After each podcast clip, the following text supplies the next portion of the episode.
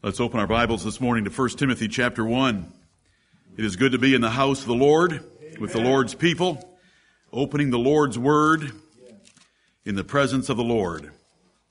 1 Timothy chapter 1. Our beloved brother Paul wrote these wonderful words beginning at verse 15. This is a faithful saying and worthy of all acceptation that Christ Jesus came into the world to save sinners, of whom I am chief. Howbeit, for this cause I obtained mercy, that in me first Jesus Christ might show forth all long suffering for a pattern to them which should hereafter believe on him to life everlasting.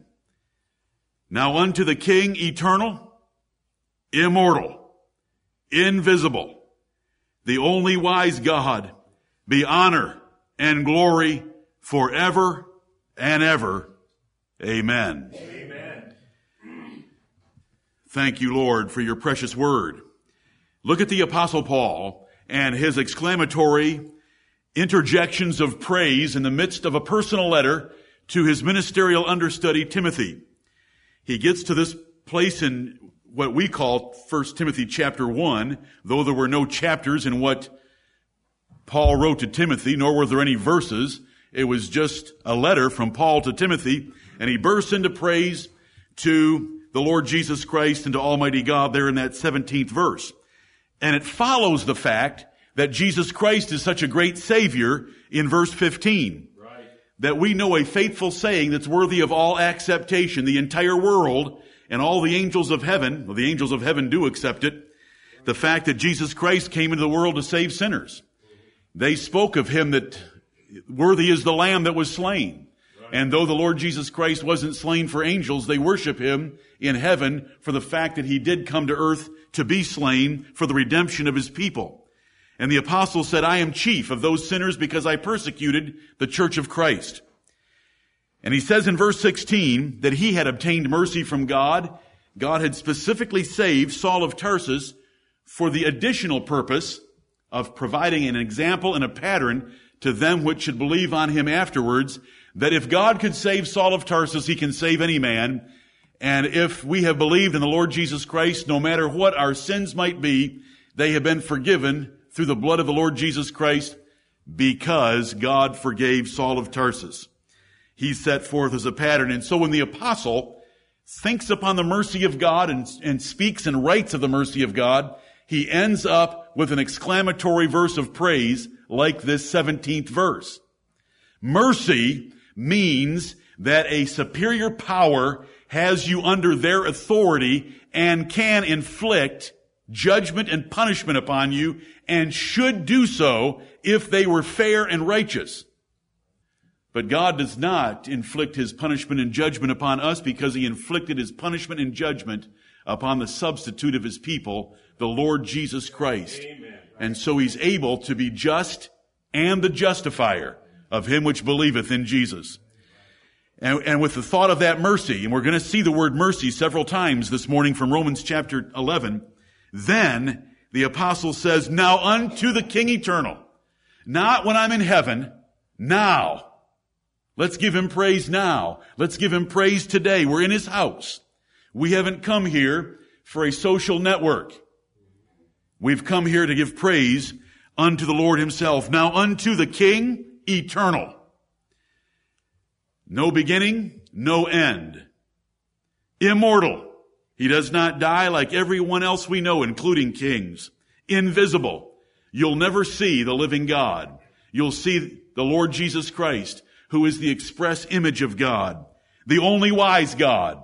There may be gods many throughout the earth, but there's only one wise God. The rest of them are fools in the imaginations of men's hearts. And here Paul is, is declaring the superlative character of the God that he worshiped, the Lord Jehovah, whom we worship as well. This king that is eternal, this king immortal, this king invisible, the only wise God, we should give to him now the honor and glory due his name. Right. And we should do it forever and ever because he's worthy of it. Amen. Forever and ever. Amen. Amen. Let's use this day We have been exhorted once already in our prayer meeting in the back that we would give our hearts to the Lord as a sacrifice and an offering to Him today. And let's praise and glorify Him in our thoughts, our words, our deeds, our fellowship. As we open the Word, let's rejoice in what we see there about the glory of God.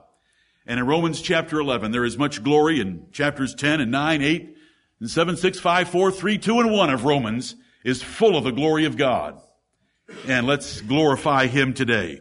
Now unto the King eternal, immortal, invisible, the only wise God, right. be honor and glory forever and ever. Amen. Amen. Let us pray. Almighty God and the Father of our Lord Jesus Christ, we worship Thee this morning and we praise Thee and we give Thee honor and glory. O Lord, Thou art the King eternal, immortal, invisible, the only wise God. And we bless and we praise thee. We thank thee that through the grace of the Lord Jesus Christ, who came into this world to save sinners, you are our Father, and that we are your children by predestinated adoption. We thank and we praise thee, Heavenly Father. O Lord, our Lord, how excellent is thy name in all the earth. We thank thee for the mercies that you have shown us through the Lord Jesus Christ. We thank thee that it pleased thee to bruise him instead of us. We thank thee, Heavenly Father, that you raised up the second Adam out of the house of David to be our king, to be our high priest, the apostle of our profession, the shepherd of our souls, the head of this church and its cornerstone. Heavenly Father, we're thankful for your mercy and love toward us. And we accept the saying that Christ Jesus came into the world to save sinners. Yes. And Heavenly Father, though the apostle said that he himself was the chief of those sinners, we know that we have no standing before thee in our flesh. There is no good thing in us anywhere to be found apart from the Lord Jesus Christ. Blessed God be with us this day. We seek to extol thee, to open thy word, and to see in it the precious truth that you've revealed to us. Help us to rightly divide it, help us to understand it, believe it, and help us to live according to it, and let our hearts burst forth with praise, as did our beloved brother Paul when he penned the words for us to read. Heavenly Father, forgive us our sins. Receive our thanksgiving for every good thing we enjoy. Heavenly Father, be with our brethren scattered abroad that might be in churches or without churches, that you would be with them this day.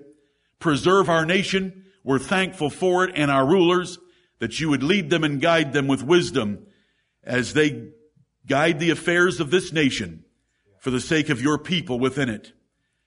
Our Father, grant us the presence of thy Holy Spirit Amen. to stir up our souls, to lead us into thy word, to open it that we might behold wondrous things out of thy law, that our praise might come up into thy holy presence, made acceptable by the Lord Jesus Christ. Right. Heavenly Father, purify us as the sons of Levi, that we might offer acceptable sacrifices unto thee. Let us use the glory that you have put in our mouths to speak forth thy praise, that is the fruit of our lips, giving thanks to thy name. We bless thee this day. We thank thee for having chosen some Gentiles and graft those wild branches into your own olive tree. We thank thee that the kingdom of David is being raised up again and has been for 2,000 years with Gentile conversions.